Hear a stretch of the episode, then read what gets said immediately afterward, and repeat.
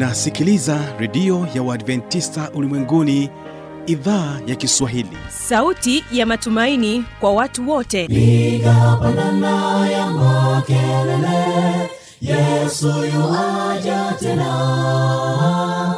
Ipata sauti imba sana yesu yuaja tena. Anakuja anakuja yesu yuaja tena. Hii ni sauti ya matumaini kwa watu wote.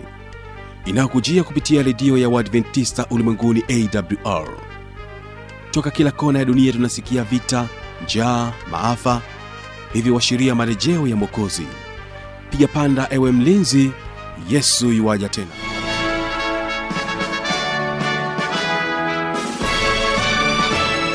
na hii ni idhaa ya kiswahili ya redio adventista ulimwenguni awr inakutangazia kupitia masafa mafupi ya mita bendi 25 kutokea morogoro. Na kumbuka msikilizaji unaweza kunipata kupitia morning star fm bila kusahau rock fm hii leo mtandao wetu ni www org nami jina langu ni kibaga mwaipaja. Kipindi hewani ni biblia ya kujibu. Wanaotufungulia matangazo hii leo ni waimbaji wa msongola kwaya wanakwambia mwanadamu umche mungu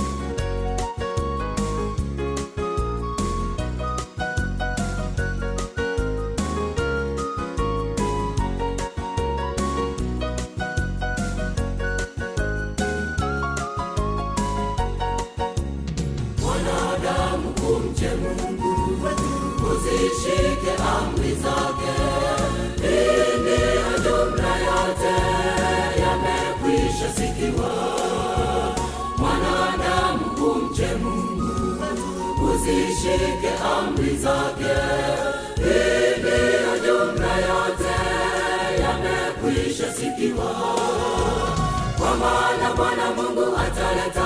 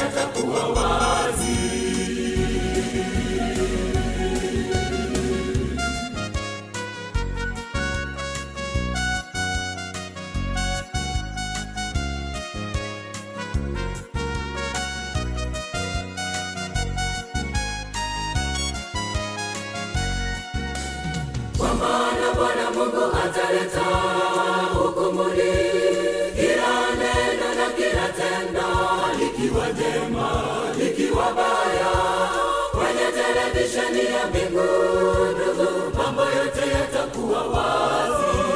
Kwa maana bwana mungu ataleta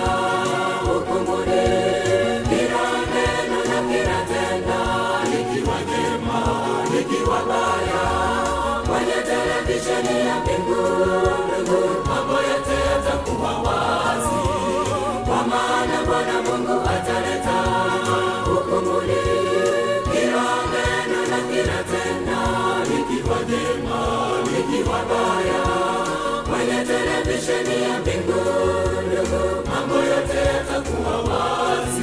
Na kwa wimbo huu kutoka msongola kwaya tutakuwa naye mchungaji joseph chengula akiwa naye habi mshana wakijibu maswali ya msikilizaji. Na hii ni sehemu ya kwanza ni kusii uweze kuwategea sikio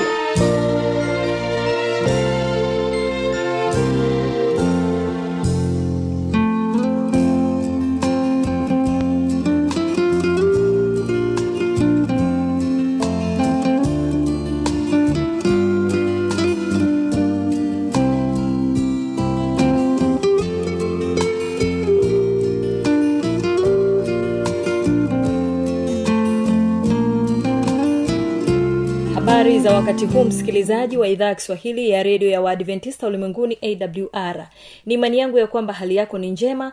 Karibu sana tuungane sote katika kipindi hiki cha biblia ya kujibu. Hivyo basi kwa namna ya peke yake tumepata bahati ya kuwa na mtumishi wa mungu mchungaji joseph chengula ambaye anakwenda kuyajibu maswali ambayo yametufikia hapa studio. Mimi jina langu naitwa habi machil mshana mchungaji habari ya saizi? Salama salama salama mtangazaji. Ndiyo ndiyo karibu sana karibu tena wakati huu mwingine kwa ajili ya maswali ambayo ametufikia. Amina. Nashukuru sana kupata nafasi hii. Ndiyo kuna swali hapa kutoka kwa ndugu eliya nyawela. Yeye anatokea kule iringa. Anauliza hivi Ndiyo. pilato alikuwa nani na mm-hmm. herodi alikuwa nani? Nani alikuwa na cheo kikubwa zaidi? Ah, okay. Nashukuru. Ni swali zuri sana na ni swali ambalo ni la majibu ya kina sana lakini nitasema tu kwa ufupi. Kwa ufupi tu niseme kwamba mpendwa muuliza swali anaweza kaandika e, luka sura ya ishiri na tatu kuanzia mstari wa kwanza mpaka ule wa ishirina tano na luka sura ya ishirina mbili mstari wa kumi na nne mpaka ishirini na tatu. Kwa ufupi tu pilato e, sifa yake kwanza alikuwa mwenye dhihaka ambaye alikuwa ni liwali wa kirumi. Hiyo ni ya kwanza. Lakini e, tunapoangalia katika maisha ya ya herode alikuwa ni mfalme katika utawala wa kirumi. Lakini tunakuta kwamba hawa watu wawili e, pilato pamoja na herode walikuwa ni kama maadui walikuwa hawaelewani. Lakini ilipofika siku ya kumhukumu yesu e, wakaenda hatua moja kwenda hatua nyingine mpaka wakasema kwamba sasa mwenye kuamua ni pilato. Alipopelekwa kwa pilato pilato akasema kwamba sioni hatia ya mtu huyu. Manaake pilato alikuwa gavana. Katika lugha ya kiarabu anaitwa liwali. Kwa hiyo hao watu walikuwa wanafanya kazi eh, katika utawala huu wa kirumi.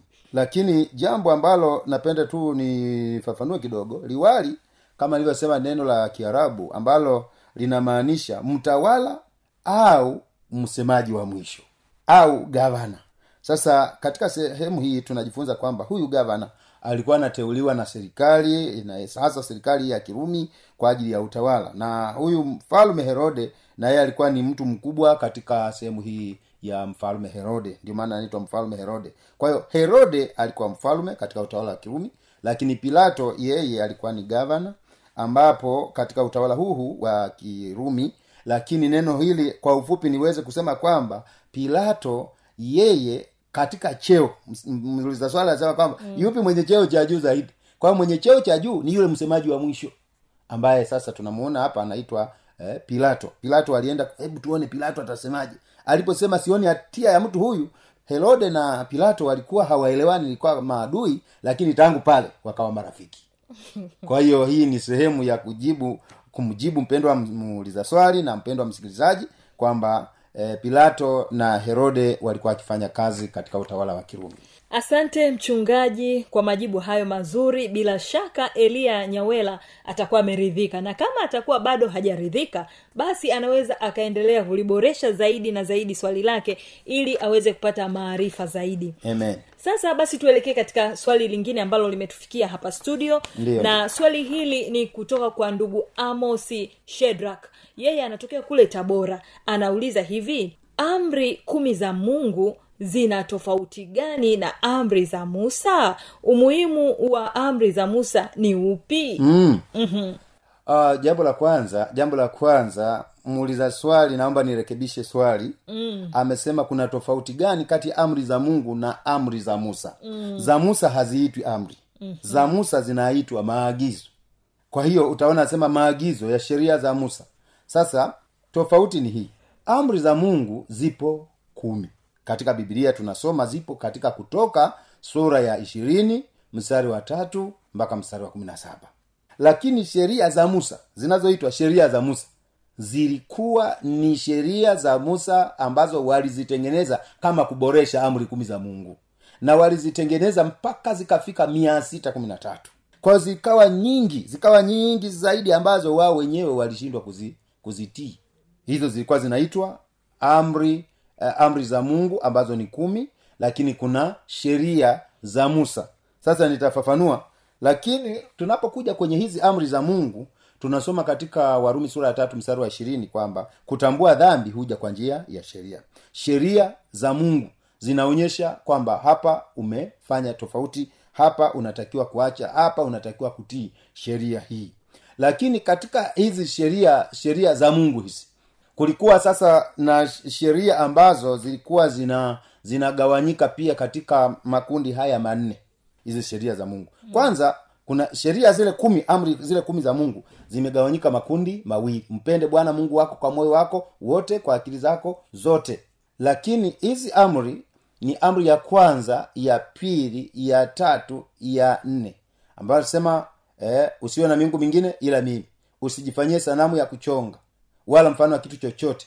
Usilitaje bule jina la bwana mungu wako ya nne inasema ikumbuke siku ya sabato uitakase. Hiyo sasa ni katika upande wa moja kwa moja mwanadamu kuwajibika kwa mungu. Lakini ile sehemu ya pili katika hizi amri hizi ile sehemu ya pili ilikuwa ni sehemu ambayo ilikuwa inazungumzia habari mpende jirani yako kama nafsi yako ndio maana nakuja nasema waheshimu baba yako na mama yako usiue usiibe usizini usishuhudie uongo usitamani vitu vya watu wengine. Hiyo ilikuwa ni mgawanyiko wa amri kumi za mungu katika sehemu kubwa mbili.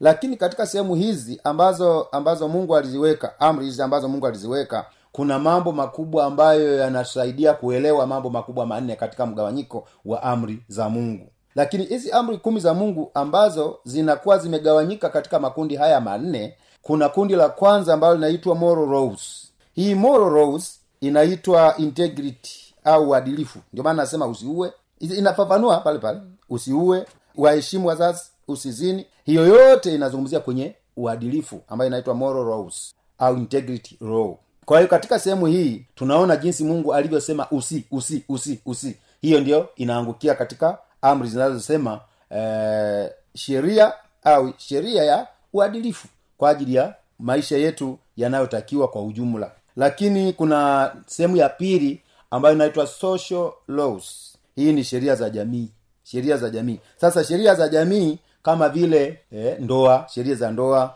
lazi, kuna sheria. Hata nchi yetu ya tanzania ili mtu afunge ndoa kanisani lazima cheti cha ndoa kitoke serikalini. Kwa hiyo katika sehemu hii kulikuwa na social laws ambayo hii bado inaingia kwenye amri zile za mungu alizoziweka. Usi usi usi usi lakini hapa tunapoangalia habari ya ya uadilifu bado haya yote yanaingia kwamba katika uadilifu lazima pia ndoa itambulike katika jamii. Kama ni, ni watu wanapeana talaka wanapeana talaka kwa sababu gani? Kwa hiyo sheria ilikuwa inawalinda. Inaitwa social laws. Lakini sheria ya tatu mgawanyiko katika mgawanyiko huu kulikuwa na mgawanyiko ambao unazungumzia habari ya food laws, uh, food laws. Hii ni sheria za e, vyakula kwamba vyakula ninavyokula lazima vikubalike na mungu. Kwa sababu katika mwanzo sura ya saba mstari wa pili moja kwa moja bibilia inazungumzia kwamba kuna wanyama safi na wanyama najisi. Kwa kuna wanyama wakuliwa na wanyama wasio wakuliwa lakini eh, sehemu ya mwisho ambayo ni eh, sheria ya nne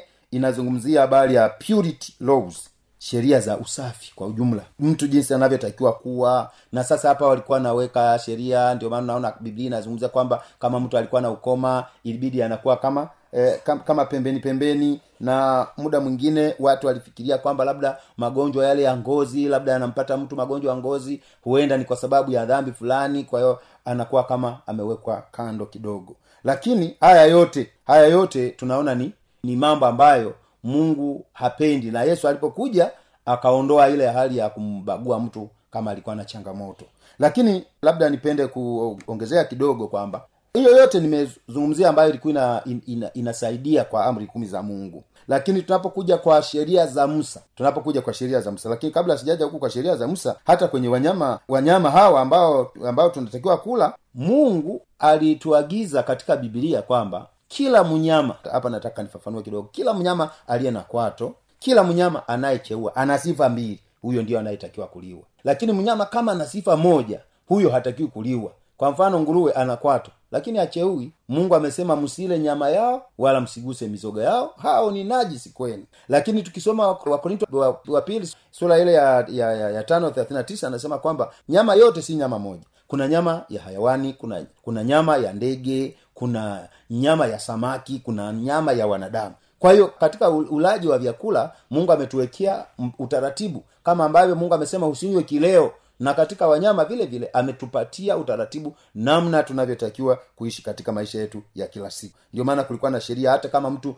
anatakiwa kutembea alilazimika kulingana na hii sheria sheria hii ya afya alitakiwa ahakikishe kwamba ana kajembe anakotembea nako kwa ajili ya usafi wa mazingira lakini tunapokuja katika, katika sheria za musa sheria za musa zilikuwa nyingi. Sheria hizi za musa ambazo zilikuwa nyingi ambazo pia walishindwa wali kuzitii zinapatikana pia katika hesabu sura ya kumi na tano msara thelathini na tisa. Nacho kitakuwa eh, ni kishada.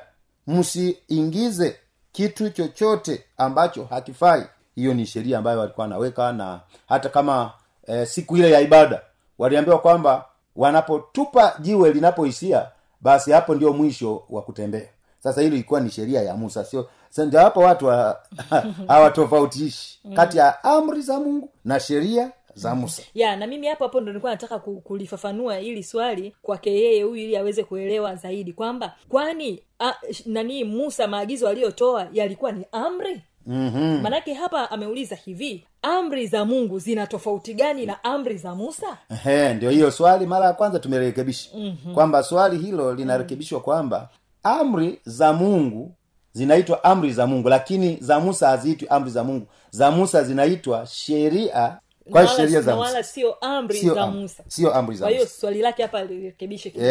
mm. swali hilo linarekebishwa na kwa sababu linazungumzia amri za musa ila hapo kuna sheria za musa na amri kumi za mungu. Lakini eh, nashukuru sana mpendwa mtangazaji lakini pia napenda kuongezea tu uh, amri nyingine ambayo walikuwa naiweka e, katika kutoka ishirina mbili mstari wa ishirina saba hii ilikuwa ni miongoni mwa sheria za musa nasema atakapo nililia nitasikia. Hiyo ilikuwa ni sheria ya musa. Lakini kutoka ishirini mstari wa ishirini nasema msiogope mungu amekuja awajaribu kwa hiyo hiyo hiyo ni ni, ni, ni, ni ni mfano tu wa sheria za musa. Sheria nyingine ya musa kutoka ishirina tatu msara kumi na tatu wala msitaje kabisa miungu. Hiyo yani walikuwa wana, wana, wanaziweka zingine. Torati sura ya kumi na tatu msara wa kumi na saba mkono wako usiguse kilichoharimishwa hiyo ni, ilikuwa ni sheria walioiweka. Hiyo inaitwa sheria ya musa. Mkono wako usiguse kilichoharimishwa lakini torati kumi na nane msara wa ishirini anasema nabii atakayenena neno ambalo hakuagizwa nabii huyo atakufa. Hiyo ni sheria. Na sheria nyingine waliweka kwamba mtu akiua auawe. Sasa hizo ni sheria ambazo ambazo zinaitwa sheria za musa mungu anasema usiue. Mm. lakini sheria ya musa inasema kwamba atakayeua na auawe. Sasa hizo ni sheria ambazo walikuwa zimeziweka lakini sehemu ya mwisho e, torati kumi na tatu mstari anayesema tembeeni kwa kumfuata bwana. Hiyo ilikuwa ni sheria. Nafikiri hiyo ilikuwa ni nzuri kwamba tunatembea katika njia ya bwana kumfuata bwana. Ya mwisho kabisa kwa leo ambayo nimeonyesha tu mfano kutoka sura kumi na mbili mstari wa kumi na tano anasema siku ya kwanza kutakuwa kwenu na kusanyiko takatifu na ya saba vile vile. Kwa hiyo wao waliweka hiyo ni sheria yao kwamba siku ya kwanza ya juma kunakuwa na kusanyiko. Lakini siku ya saba pia ni siku ya ibada. Waliweka hivyo kama sheria za musa sheria za taratibu. Tunaweza tukasema taratibu. Leo hii tunaweza tukasema kwamba katika makanisa mengi kuna sheria za kanisa au taratibu za kanisa mm. lakini kuna amri za mungu ambazo hazibadiliki. Mm. utaratibu utaratibu unaweza ukabadilishwa lakini kanuni haibadilishwi. Na amri za mungu ni kanuni ndiyo tabia ya mungu ambazo hazibadilishwi. Na sehemu nyingine anasema kwamba amri za mungu pia ni agano la milele. Hazivunjiki zinabaki pale pale. Mhm, ndio maana hawa zilifika mia sita kumi na tatu nyingi ambazo wao wenyewe walishindwa. Haya nashukuru mchungaji kwa maelezo hayo. Bila shaka uh, ndugu amos shadrak kutoka tabora atakuwa amepata majibu ambayo yamemridhisha. Na kama sivyo basi nafasi bado ipo ya kuendelea kuuliza zaidi na zaidi ili aweze kupata maarifa zaidi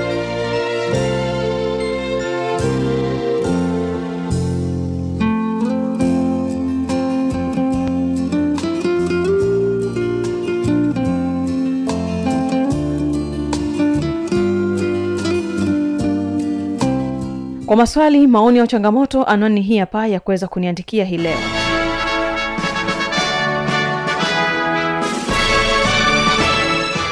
Redio ya uadventista ulimwenguni awr sanduku la posta 172 morogoro tanzania. Anwani ya barua pepe ni kiswahili at awrrg namba ya mawasiliano simu ya kiganjani 745 184882 ukiwa nje ya tanzania kumbuka kuanza na namba kiunganishi alama ya kujumlisha 255 unaweza kutoa maoni yako kwa njia ya facebook kwa jina la awr tanzania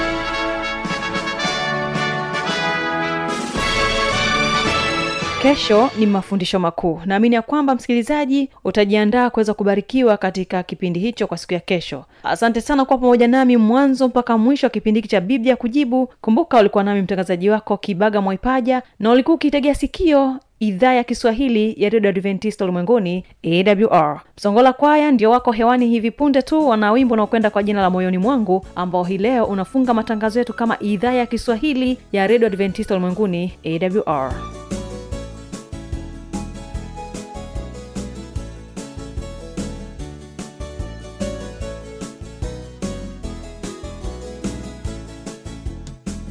moyoni mwangu bwana yesu nimeliweka neno lako nisiaibike milele nisiaibike bwana.